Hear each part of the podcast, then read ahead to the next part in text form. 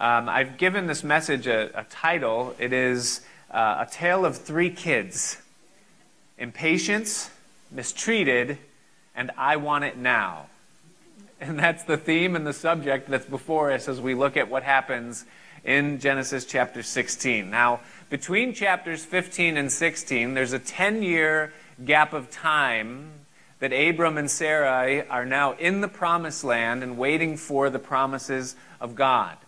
And Abraham is growing. He's growing in his faith day by day, in his relationship with God. He's moving forward spiritually. He's walking in God's calling and God's purpose for his life, patiently uh, plugging away and just growing in his faith. This past Sunday night, um, around our, our dinner table, one of my kids um, just asked a question. They just asked me, Dad, what was it like to do two services on Sunday? And we began just talking about that, and the Lord really kind of took over the conversation. And, um, and, and we just, for, for quite a while, just really started talking about spiritual things.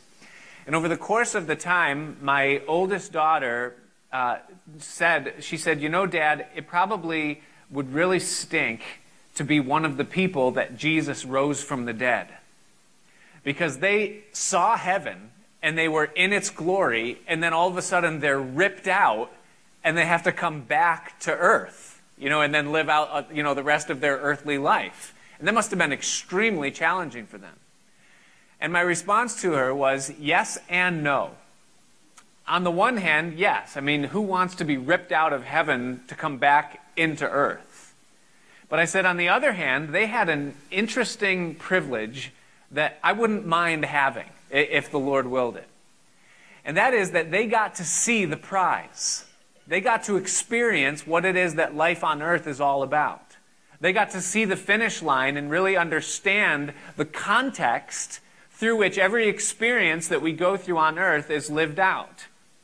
And I said, everyone in Scripture that had that opportunity, we know that Paul was caught up and then came back and there were others, everyone who had the opportunity to see that, they lived their life with a different kind of a passion.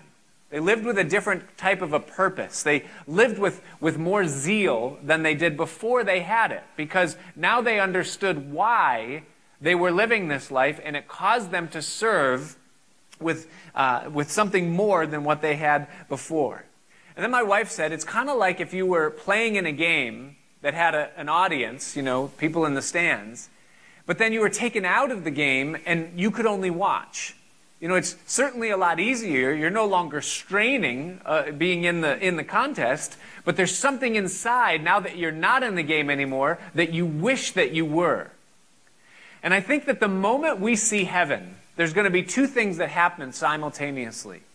There's going to be absolute bliss and deep regret. And both of those things are going to hit us at once. Bliss, of course, because of where we are and what we're doing.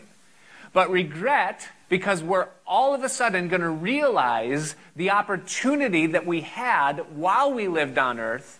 And it's going to be very clear to us the time that we wasted, the things that we gave ourselves to, what we could have done instead of what we did do. All of those things are going to become very real in that first moment that we see heaven. And we're going to wish that we knew now what we will know then. And there's going to be that realization. And so there's a privilege involved in it. And, and so then my kid said, Well, why doesn't everyone just get that experience then? Why doesn't God just let everyone see heaven and then they would live much more effectively on earth? And I said, Well, I don't know. I wish that he would, but I imagine that it's probably a little bit like what Jesus said to Thomas after the resurrection.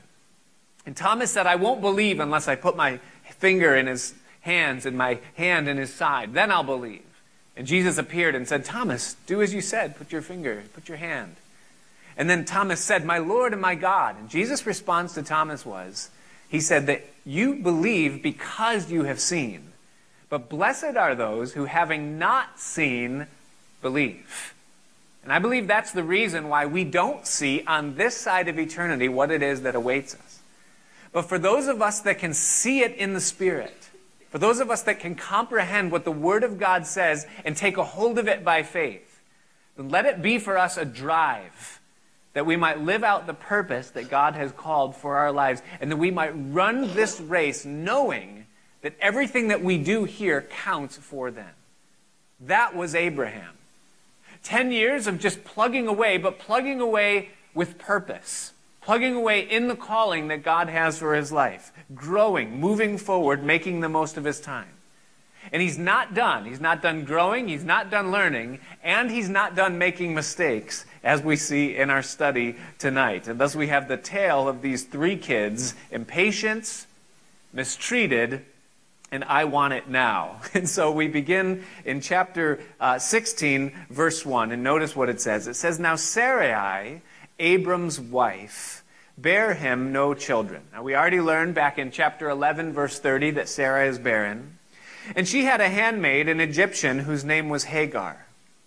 And Sarai said to Abram, Behold, now the Lord hath restrained me from bearing. I pray thee, go in unto my maid. It may be that I may obtain children by her. And Abram hearkened or listened to the voice of Sarai.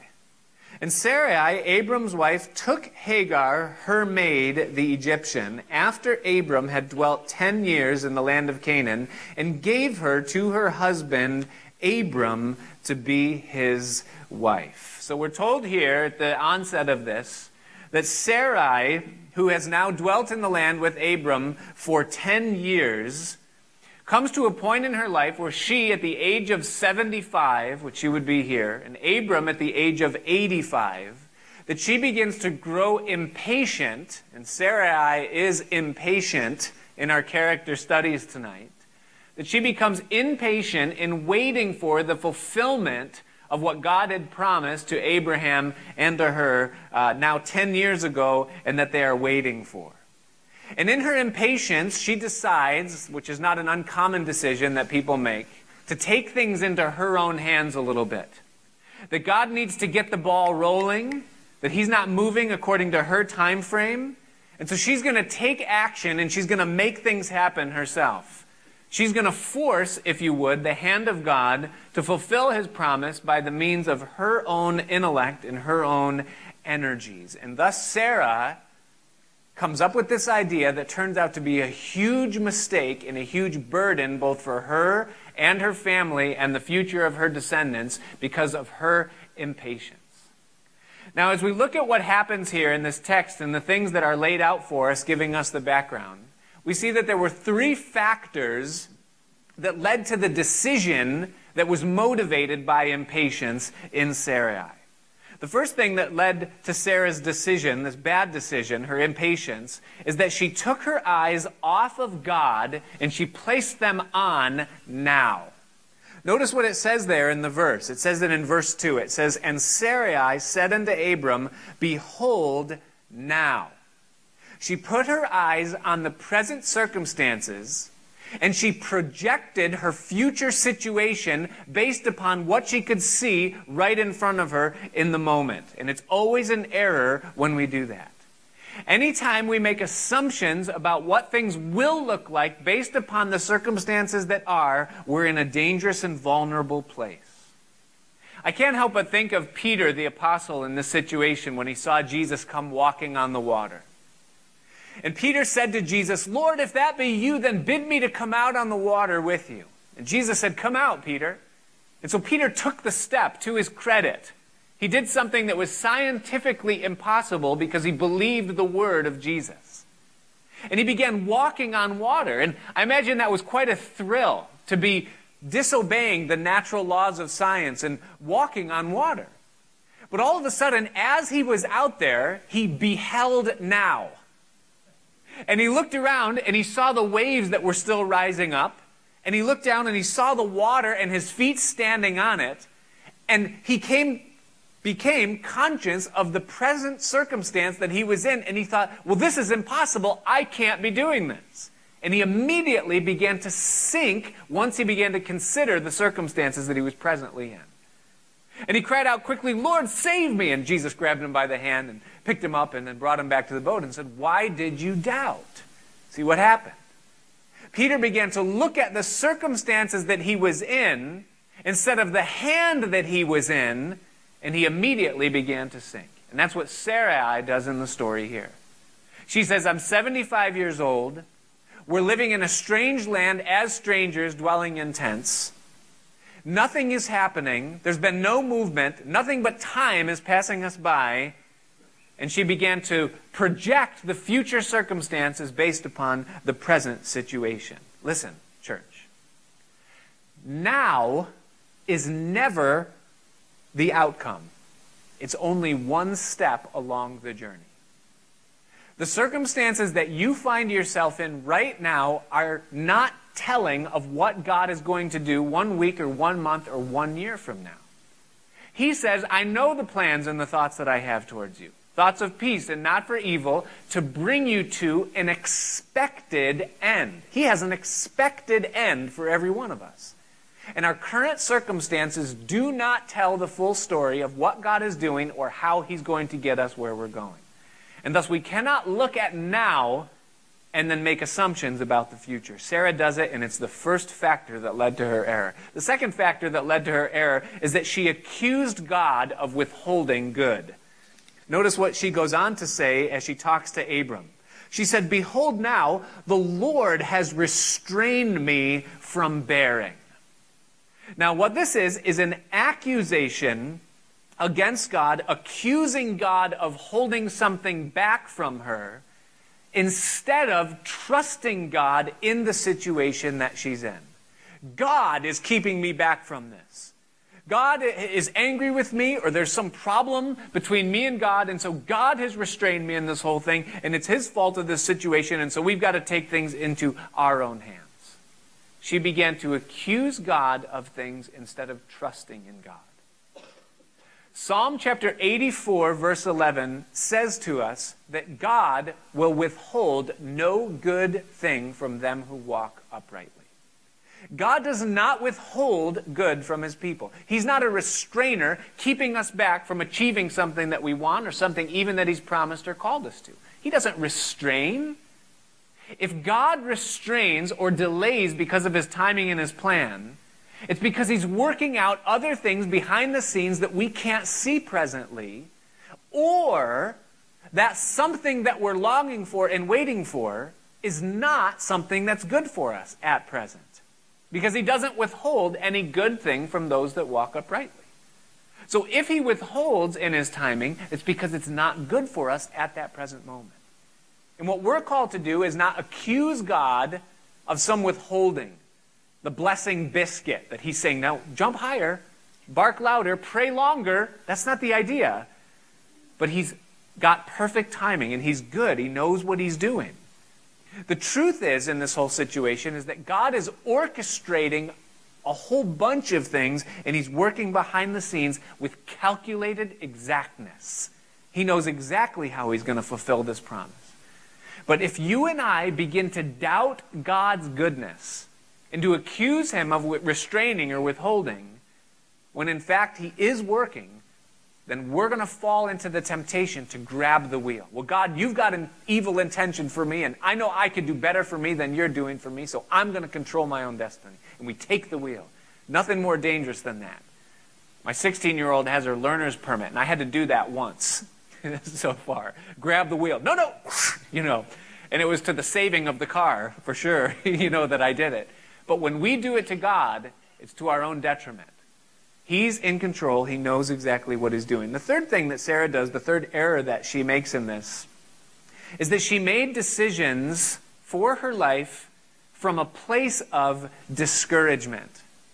Notice again that it says, after they had dwelt in the land for 10 years. She's growing impatient and she's discouraged about the fact that it's taking so long for the promise of God to be fulfilled in her life. Now, 10 years from eternal, eternity's perspective is a blink, it's a drop in the bucket, it's nothing. But 10 years from an earthly vantage point is an eternity. That feels like forever when you're waiting for something to happen and it seems like nothing is. And so Sarah's becoming discouraged. The other thing that I think was a huge discouragement to Sarah in this whole instance is that little thing that it says there at the end of verse 2, where it says that Abram hearkened to the voice of Sarai. Now, First of all, I believe that this teaches us a very important principle, men. Don't listen to. No. this is the second time that someone got in trouble by listening to their wife. I'm just saying. no. Yes, I know. That makes good humor, but in all seriousness, a little bit later on, God is going to say to Abram, listen to your wife. and in the Bible, wisdom is always given in the feminine. Always in wisdom is always a her. It has the female pronoun to it. And God has given to our wives an incredible wisdom and I know that I have been saved many times by listening. So that isn't what God is, you know, is saying here, although it does sound kind of funny that he got himself in trouble for doing it. But the real issue here is that he listens to his wife, but he doesn't listen to her heart. There's no woman on the face of the planet that wants her husband to go into another woman. Uh, no matter what the circumstance, no matter what the reason, and although this was something that was culturally done in this type of circumstance in those days, there's never the heart of a wife that wants this from her husband. Sarah, at this point, she's feeling inadequate. She wants to give Abram children, and she feels like she can't give it to him, and then she's discouraged because she feels inadequate.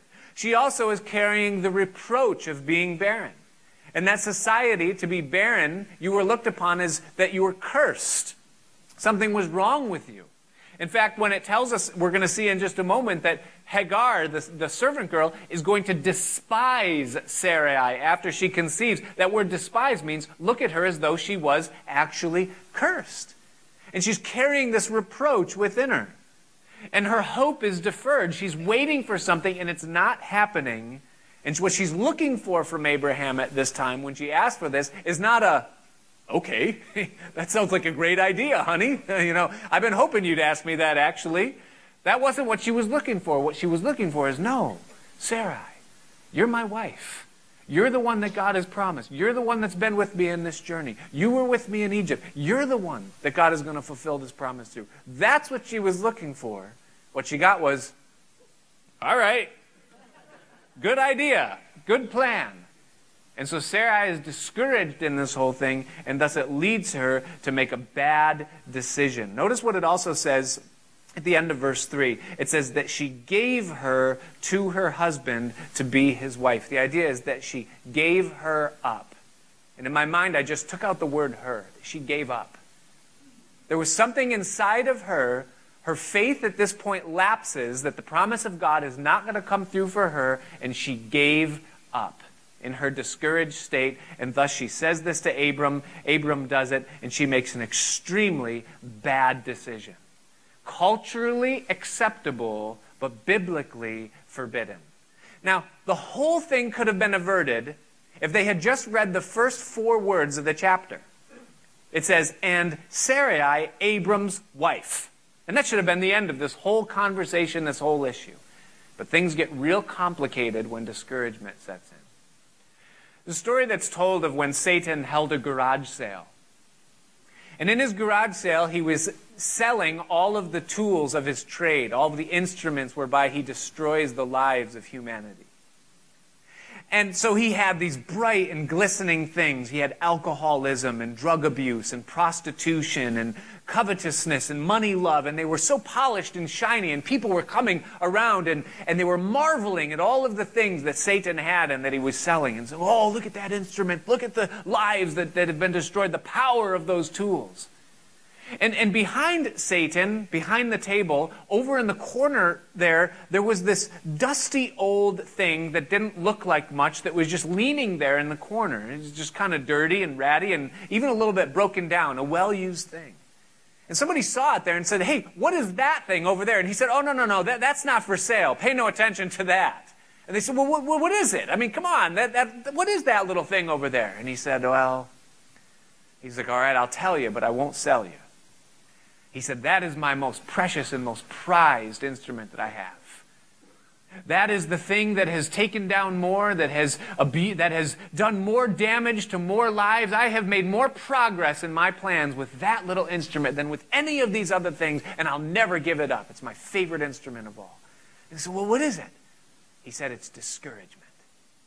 if I can use that tool on someone, and it's a, quite an easy tool to get in, I know how to use it so effectively.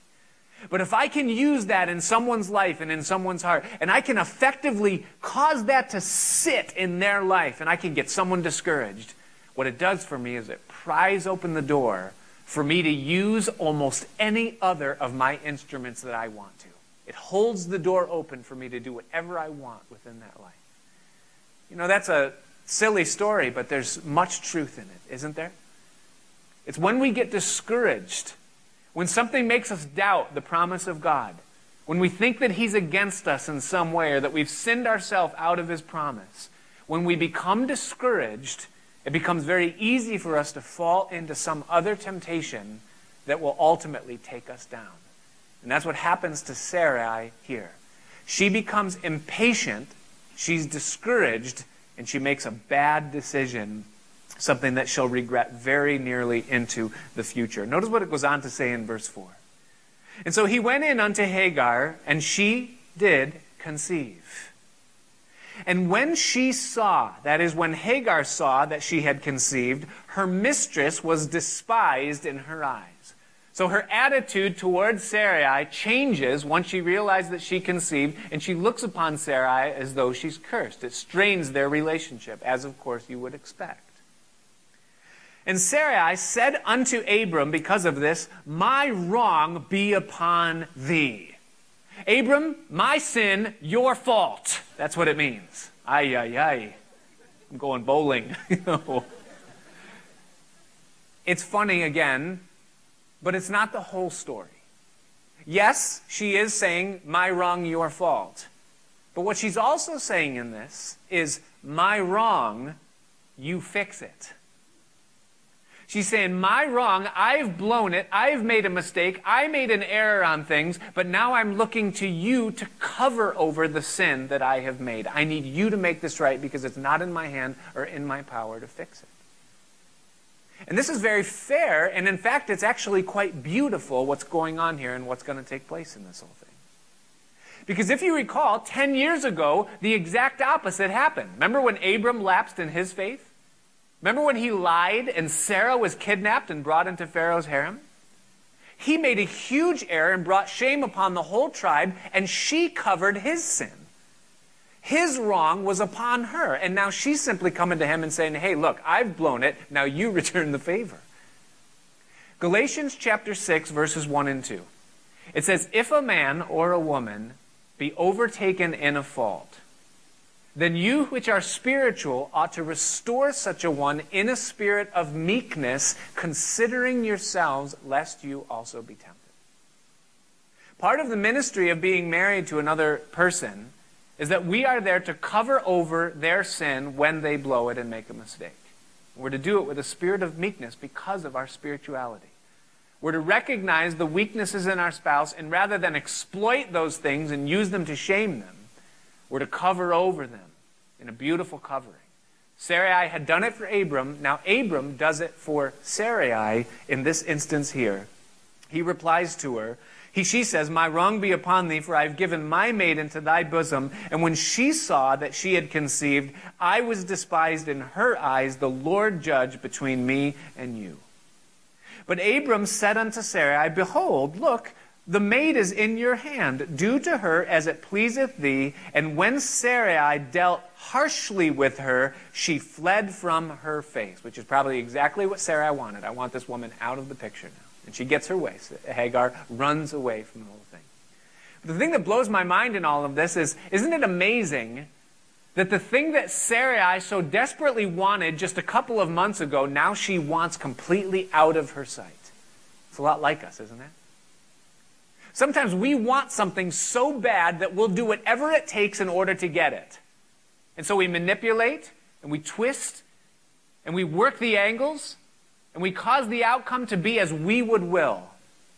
But then we get what we want, and no sooner do we get it, but we hate the thing that we got. We see it for what it is. We start to understand the reason why God hadn't given that thing to us yet, or at least in the way that we thought that He should, or the timing. And we want the thing gone that we wanted so desperately in our life so, so, so soon before. What I have learned, and I hope that we are learning together, is that we don't know ourselves as well as we think we do. Is there anyone that can amen that? You know? I know that I don't know myself as well as the Lord knows me. And many of the things I think that I want, if I were to have them, I'm sure I would come to the conclusion that I don't really want those things. And what I'm learning, and I hope we're learning, is that we can trust God for the things that are and the things that aren't in our lives. That He absolutely does know what's best for us, and He withholds no good thing. Some people are happy when they get what they want. Other people are happy when they want what they get. God give us to be the latter. That we would be wise enough to accept what we have or what comes as the will of God for our lives because He is working all these little things out. I want her out, and so she goes. And so we see impatience. Sarai, her haste, and what she does in her impatience is that she makes a big mess and accomplishes nothing. She took it into her own hands and got nothing for it. Now the narrative moves in verse 7 to our second character, which is mistreated, as we look at Hagar now. After Sarai deals harshly with her and, and Hagar leaves and flees from, from Abram and Sarai, it says in verse 7 that the angel of the Lord found her by a fountain of water in the wilderness, by the fountain in the way to Shur. There's three things that we see here in this verse. We see the angel of the Lord, we see a fountain of water, and we see a path that leads to Shur, which is Egypt, back to her home. Now, this is the first time that we see this phrase that will come up often, this phrase called the angel of the Lord. And what this is, is this is an appearance of Jesus Christ in some form in the Old Testament before he came in his physical form later on, uh, you know, in, in the New Testament times. And so God comes to Hagar and meets with her in this situation. And notice that he meets with her by a fountain of water. And I think this is beautiful. Because this won't be the last time that God meets an outcast, downcast woman by a well. You know the story when Jesus met a woman in, of Samaria, in Samaria, by Jacob's well, and introduced himself to her there. A scene very much like that taking place now in the Old Testament as God comes to this woman who's been afflicted and he meets with her in her affliction and he comes to her. Now, a fountain of water in the Bible or a well in the Bible is always a place of satisfaction or a place of refreshing. And what we see in Hagar and what she's doing here is that she's seeking satisfaction. She's afflicted, she's discontented, she's got problems in her life. And so she runs from her problems, finding or looking for satisfaction in going back to her old life. Now, Hagar knows the Lord. We're going to see that because of the interaction that she has with him and her obedience to him. Hagar has a relationship with God. She's come to know Abram's God. But in her affliction, she becomes discouraged and she runs away from her problems and she says, I'm going back to my old life and that's where I'm going to find the satisfaction that I'm looking for. So she's going back to Egypt in this whole thing. The problem is, you can't go back once you know the Lord. And if you've ever tried to go back once you know the Lord, you know exactly what I'm talking about. Hagar's mistake in all of this, this mistreated woman, is that she's fleeing the will of God and she's fleeing the place that God has put her to accomplish His work in her life in order to find some relief from the affliction that she's going through at present. And so she says, I'm going back. I'm going home, back to what I know.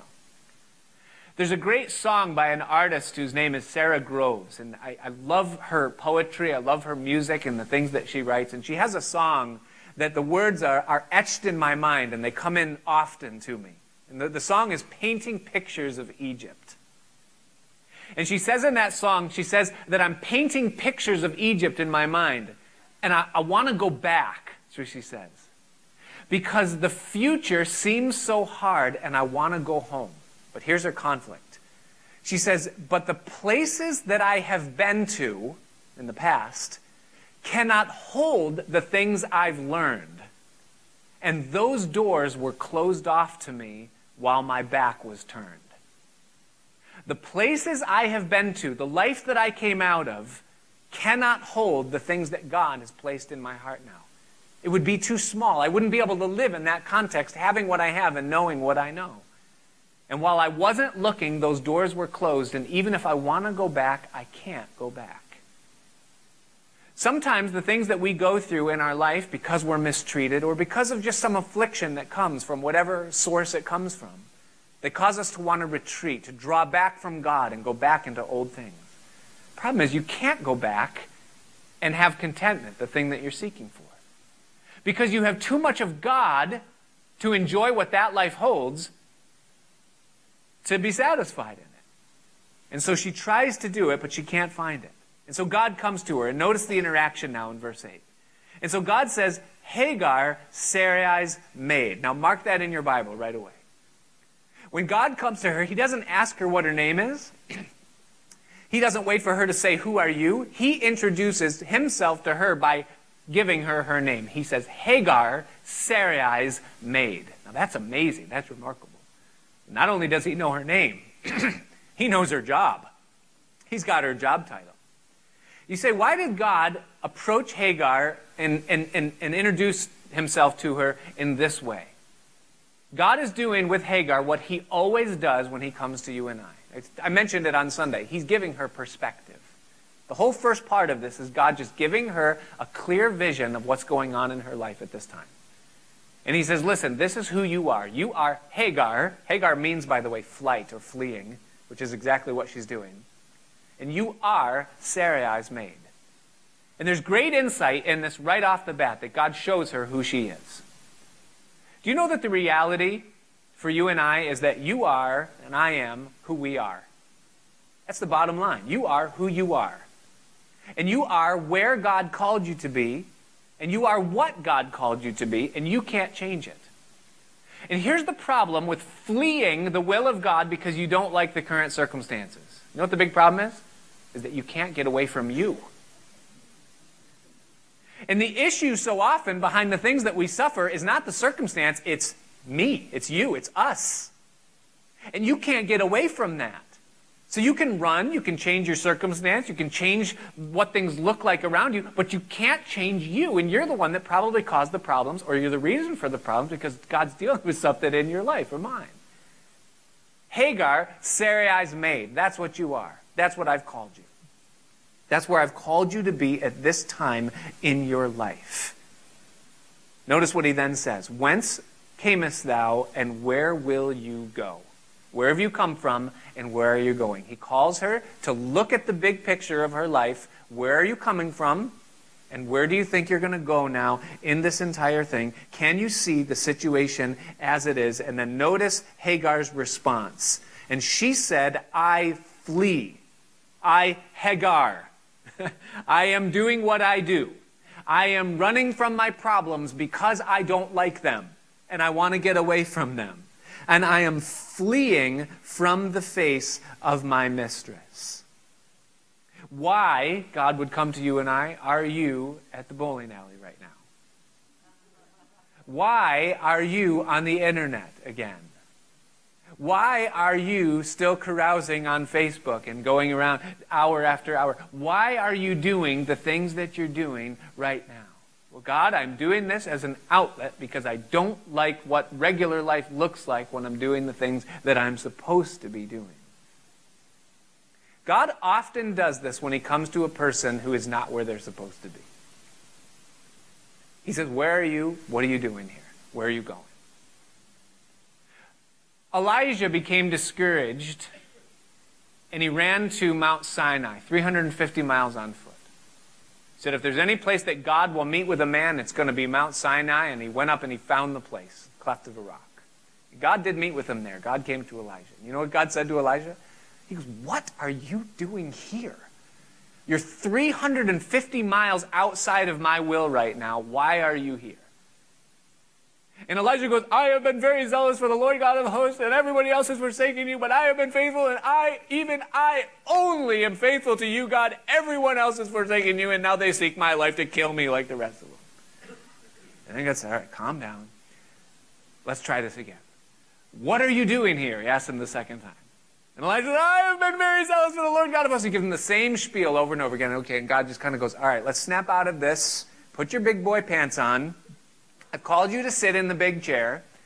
Go back. Go home. Do these things. And he gave him a list of things to do. You're going to anoint Jehu. You're going to anoint Elisha to be the prophet when you come to be with me in about 10 years. And, you know, he gave him this whole list of things that were going to happen in his future. But you know what I love about the contrast between Elijah's meeting and Hagar's meeting with God? Elijah gave God this whole load of hogwash about being the only one left and nobody else loves you. Hagar tells him straight Hey, I'm running from my problems because I don't like them. And God goes, Oh, I can work with that. That's refreshing. Psalm 51, verse 6 says that God desires truth in the inward parts. God is under no illusion that you and I are going to do everything perfectly. And God can't be deceived by the stupid stories that we would give to our parents or teachers or bosses. He knows exactly what's going on in our life, and the quick way through something is just be honest with God. That's what Hagar does, to her credit. I'm running away from my problems because I don't like them. And I love what God says. He goes, Oh, let me help you get back to Egypt. Here's $20 and a loaf of bread, you know. No. God doesn't capitulate. Notice what God says. Verse 9 The angel of the Lord said unto her, Return to thy mistress and submit yourself under her hands. Go back and submit yourself under the circumstances that you are so desperately trying to get away from in this whole thing. This is the direction that God follows his perspective with. He gave perspective. Where are you going? Where, you know, where you come from? Where are you going? Now he gives direction. He says, This is my will. This is what I want you to do. I want you to go back and I want you to submit myself under her hands. This is the direction of a loving God to a woman that he desperately loves and that he's working in her life. Go back and submit. You say, why in the world would God ask this of, of Hagar at this point in her life? Here's the answer. Because Sarai is the instrument that God is using in her life to shape her into the person that He is making her to be. God is using those difficult circumstances to conform her into His image and to direct her into His perfect will for her. That's the way that God has chosen to do it. And he's given Hagar an ultimatum. You can either obey and walk in my will and see my outcome, or you can rebel and go back to Egypt and see what's going to happen to you there outside of my will. But God is going to go on to tell her, I have seen what's going on and I have a plan in all of this. This is my will for your life. When King David was running from King Saul, he wasn't King David yet, he was a fugitive at this point. And Saul was trying to kill him because he was jealous of what David would one day become. And David had an opportunity to kill Saul and to save his own life. And he would have been justified in doing it. Saul was trying to kill him. It would have been self preservation, the most basic human instinct. And when David's right hand man said, Hey, this is the moment, kill him, or let me kill him, it won't take two strikes, I'll get him on the first shot. David looked at his servant and he said, God forbid. He said, God forbid that I should put my hands on the Lord's anointed. I'm not going to do it. He might die of natural causes, or he might die in battle, or some other thing might kill him, but far be it from me that my hand would slay the Lord's anointed. Now you look at that and you say, wait a minute, no, no, no, David, he wasn't the Lord's anointed anymore. God took his hand off of Saul. God had poured the oil on you. You're the Lord's anointed. What do you mean Saul's the Lord's anointed? He wasn't. What David recognized is that though perhaps Saul was not the anointed of the Lord in a kingly, majestic sense anymore, listen, he very much was the anointed of the Lord in David's life to produce in David the type of character he needed to be a king after God's own heart. And for David to kill Saul for his own comfort or relief would be to short circuit the work that God was doing to prepare him for his future. And what God is saying to Hagar here is He's saying, listen, go back because this is my will for your life to prepare you for what your future is going to be. A good future, as He's about to tell her in just a moment. But as it relates to you and I, God sometimes puts us in extremely difficult and perilous circumstances for the sake of performing and perfecting His perfect will in our lives. And for us to say, I would rather walk outside of the will of God because it's easier than inside the will of God when it hurts is a foolishness on our behalf, on our part. Because we're missing out on what God wants to do for us to prepare us in our future. Go back and submit yourself to her. He gives her direction, and then he follows it by giving her insight. He tells her what's going to happen. Verse 10. It says, And the angel of the Lord said unto her, I will multiply thy seed exceedingly that it shall not be numbered for multitude. And the angel of the Lord said unto her, Behold, you are with child. Now mark that in your Bible. Because what God is doing in this instance right now, by giving Sarah this piece of information, that she already knows, I'm sorry, not Sarah, but Hagar, this information, is that he is drawing the attention off of her and onto something that's bigger than her that's at stake here. Listen, Hagar, I understand that you don't like the circumstance. I understand it's uncomfortable for you, but it's not about you. You have a child, and how are you going to take care of the child in the thing that you're seeking and looking to do right now? You've got to look beyond yourself. I think that there's a whole lot of people in the modern era, the modern age, even in the modern church today, that God needs to grab a hold of and whisper this in their ear just the way he did with Hagar. Hey, what are you thinking about doing right now? Where are you thinking about going? Who are you thinking about seeing or being with? What are you thinking about and contemplating doing to your family or your spouse? Or what are you thinking about doing right now? Do you understand that there are other people at stake in this thing that you're contemplating doing right now? It's not just about you, it's not about me. This life is bigger than you and me. God's called us to serve. He's called us to die for the sake of others that they might live. It's not about you, Hagar. You're with child, and you will bear a son, and you will call his name Ishmael, because the Lord has heard thy affliction. Ishmael means God shall hear. And God says you're going to name him, God shall hear, because the Lord has heard your, uh, your affliction. Now, I love this here. He says, I'm going to multiply his seed. I've got a plan in this, and I've got a hand in all of these things that are going on right now. It's not just about you, and you're going to name your son Ishmael because I see the things that you're going through and suffering right now, and I am with you in it, the whole thing. I have heard, I see, and I'm going to work this out. Now, here's the amazing thing in all of this is that this is all that Hagar needed. Once she realized and recognized that she was in the will of God, she goes back she realizes I can live under those circumstances if only I know that God is with me in it, that this is His will. There was a, a, a time in my life, a while back now, when I was working as a carpenter in the city. And the Lord had me working for a year and a half in a tunnel. I've told you guys the story, so I'll abbreviate it. And forgive me if you haven't heard the, the in depth version. You get the cliff notes here. But and I was in this tunnel for a year and a half, and it was the darkest season of my entire life. And I felt completely abandoned by God. He had just forsaken me completely. I missed his calling and his promises, and, and that through the deception of faith, I had found myself in pure misery, and that this was my life forever. It was a behold now nightmare, you know, for me. And on one particular day, I, I, called my boss and I said to him, I said, listen, this tunnel is making me suicidal. And it really was. Like, it was very, very dark place to be.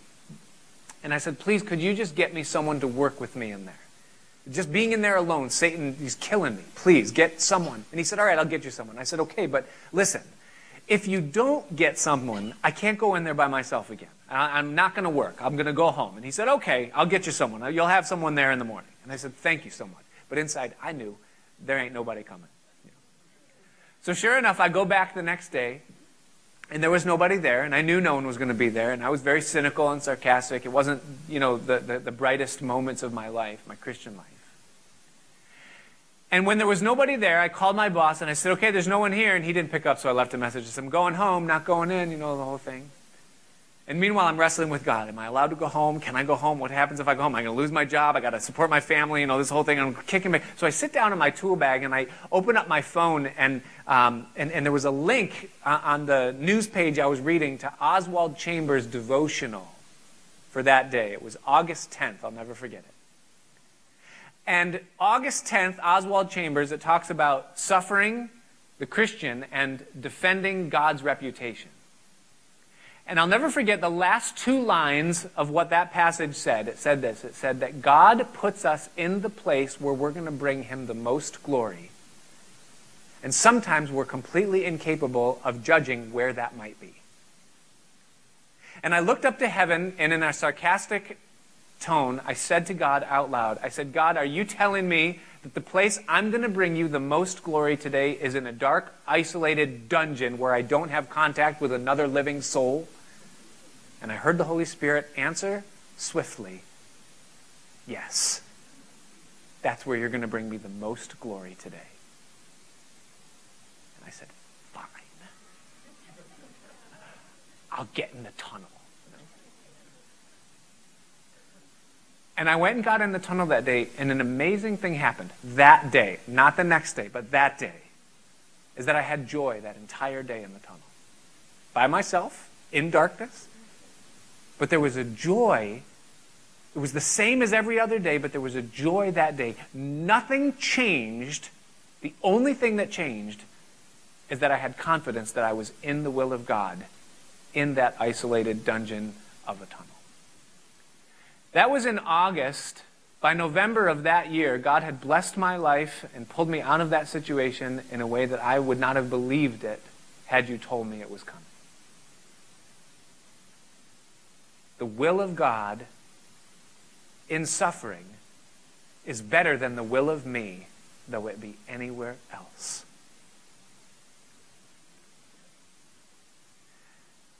He says in verse 12, and he will be a wild man if you look that up in the Hebrew, you realize that the translator was much more gracious than the original language. It's literally, he'll be a wild donkey. And the idea is that he's going to be nomadic, he's going to wander. That his hand will be against every man, and every man's hand will be against him, and he shall dwell in the presence of all his brethren. All of those descriptions, very much true characteristics of the descendants of Ishmael, the Arab people. And she called the name of the Lord that spoke unto her, Thou God seest me, for she said, Have I here also looked after him that sees me? Wherefore the well was called Beer Lahairoi. Behold, it is between Kadesh and Barnea. Beer Lahairoi means the well of him who sees me. And so Hagar meets with God in this whole thing. And so this woman that we call mistreated doesn't play the victim card but she responds to a meeting that God has with her and she goes back into the circumstances. She embraces the difficulties, and amazingly, in this whole chapter, she gains the most. Hagar comes out on top in all this thing. Now, the third character, as we close out the chapter, is Abram, and we call him I Want It Now. Notice verse 15. It says that Hagar bare Abram a son, and Abram called his son's name, which Hagar bare Ishmael. And Abram was 80 six years old when Hagar bare Ishmael to Abram. Abram bore Ishmael. Abram now has this son that came as a byproduct of his own and Sarah's own intellect and ideas. And what Ishmael, who Ishmael represents in the scripture, is our fleshly attempts to try to help God out. That's what Ishmael is. And just as an aside, understand that as we look into the future of what happens with Ishmael, Ishmael is a disaster.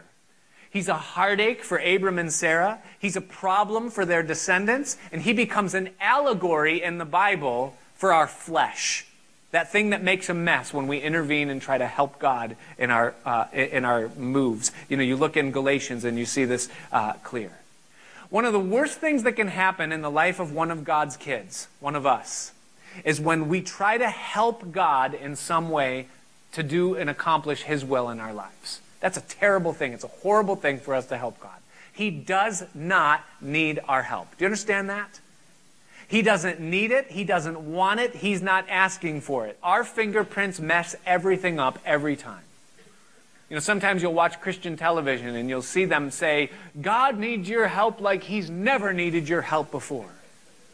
That's actually true because God never needed your help before, and He doesn't need it now. You know, I remember one time I, I worked with an old Italian man who had just decades of experience to my rookieism. And he one time was working on something and I kept making suggestions. Don't you want to do it this way? Don't you want to pull your tape measure there? Don't you want to do you want to check this? Do you want and finally he, he got upset and he snapped and he looked at me. And he was an old Italian guy. He looked at me and he said, Hey, I get a paid from here up. You get a paid from a here down. got it. And I think that's what God wants to say to us oftentimes. I get paid from here up, you get paid from here down. I don't need your help. I am perfectly capable of accomplishing my will and plans for your life without you intervening and, and trying to do things. It's a disaster. It's the worst thing when we try to help God, but there's an even worse thing. Worse than us trying to help God is when we help God and our plan seems to work. It comes through. Do you know that Abram is going to go 13 years now thinking that his plan is God's plan? He's going to move forward for 13 years thinking that this was the way God was going to fulfill the purpose. And he wastes 13 years thinking he's in the will of God when he's not.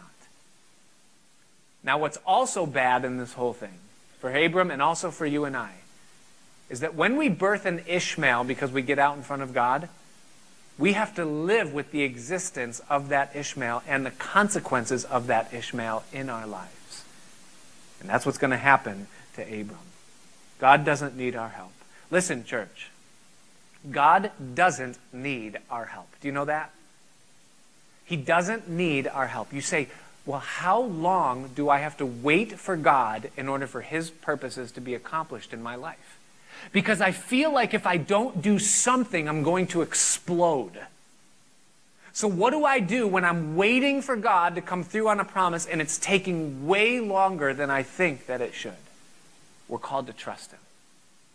We're called to endure. We're called to be patient. You say, well, what if God's forgotten me? Listen, God hasn't forgotten you. You say, well, what if I fall asleep on the thing and God brings the opportunity and I miss it? It's not there when I look for it. The shepherd is never dependent on the IQ of the sheep. He's going to make sure that he fulfills the plan that he has for your life. It's just who God is, it's what he does. I was reading Psalm 16 in my devotions this week, and in Psalm 16, David says something very interesting in verses 1 and 2. He says, Preserve me, O God, for I've put my trust in you. And then he says this in verse 2. He says, My soul said unto the Lord, You are my Lord. David reminds himself that I have committed my mind, my emotions, and my will to your lordship. You are the Lord of my life. And then he complains about his afflictions for a couple of verses. But then he says, in reminder to himself, down in verse 5 of the same psalm, he says this. And listen, it's the word for some of you here tonight. He says, The Lord is the portion of my inheritance and of my cup. The cup speaking of the life. You maintain my lot. The lines are fallen unto me, that is the borders have fallen unto me in pleasant places, yea, I have a goodly heritage. Now listen to the truth of that as it relates to you and I. We have made him our Lord, which means that we have committed all of what we are to him. The timing of things, the circumstances of things, the people that surround us in our lives, the afflictions and the troubles and the trials the plan and the promises that we're ultimately waiting to be fulfilled in our life, when we make Him Lord, we're making Him Lord over all of those things. And what God says to us is that He maintains our lot. Meaning the expected end that He has purposed and planned for every one of us, He is capable of bringing that to pass in our lives. He maintains that lot. The lines, the borders of it are in pleasant places. It's better than what you can do for yourself with your best efforts or even your best imaginations. He's going to maintain it. And therefore, I can put my trust in him completely because he's good, because he's faithful, because he's capable, because he is able, because he measures size in atoms and strings, and he measures time in nanoseconds. And he doesn't waste anything. He's never too late. He's calculated in everything that he does, and he is perfect and good. And therefore we can trust him with the promises in our lives. Ishmaels are a disaster, and Abraham brings one forth here. And I pray that we might learn the lesson from Abram and that we not, might not fall victim to the same thing in our lives. And so the worship team can come. We close the chapter. We have two women and one man in this chapter. We have impatience, Sarai. She says, I want it now. The Lord has restrained. I'm discouraged. Psalm 27. If that's you here tonight, if you're impatient, tired of waiting for God, David says, I would have fainted unless I had believed to see the goodness of the Lord in the land of the living. Wait on the Lord. Be of good courage, and he will strengthen your heart. Wait, I say, on the Lord. Wait. It's worth it. Yes, it requires patience and faith. Yes, it can be a struggle and it's difficult. But wait on the Lord. I had fainted except I had believed. You might be tonight here, you might be affliction, you might be mistreated, the second character in the study. Understand this if that's you. God is shaping. He's using what's afflicting you to lead, to provide, to shape. James chapter 1, James says, Let patience have her perfect work, that you might be perfect and complete, lacking nothing. The thing that's afflicting you, the thing that's mistreating you, it's working something in you, and be patient and wait for God to finish his work. And you might be tonight, you might be Abram. I want it now. You can't have it now. That's it. You can have it when God is ready to give it. That's when you can have it. And until then, any attempt of yours to try to take it is going to make a big mess and it won't have the outcome that you have. But know this God has not forgotten you. The lines have fallen to you and to me in pleasant places. He upholds our portion. May He give us wisdom. May He make us understand. May He give us even a vision, a glimpse of the eternity that awaits us. That we might run with purpose, that we might run with patience, that we might hold faith, that we might obtain promises, Above all, that we might please him. Father, we thank you tonight for your word. Thank you for teaching us these things. Thank you so much, Lord, that you weren't angry with any of these characters. You were laying down their story as a testimony to teach us. And we would ask tonight, Lord, that you would help us. Help us to see ourselves in this text and help us to see our present circumstances through its lens. And we pray that you would give us perspective that you would give us clear instruction as to what we're to do right now, and that you would help us to see the big picture of what's to come. We trust you for these things. We love you, Lord. It's in Jesus' name that we ask. Amen. Let's stand.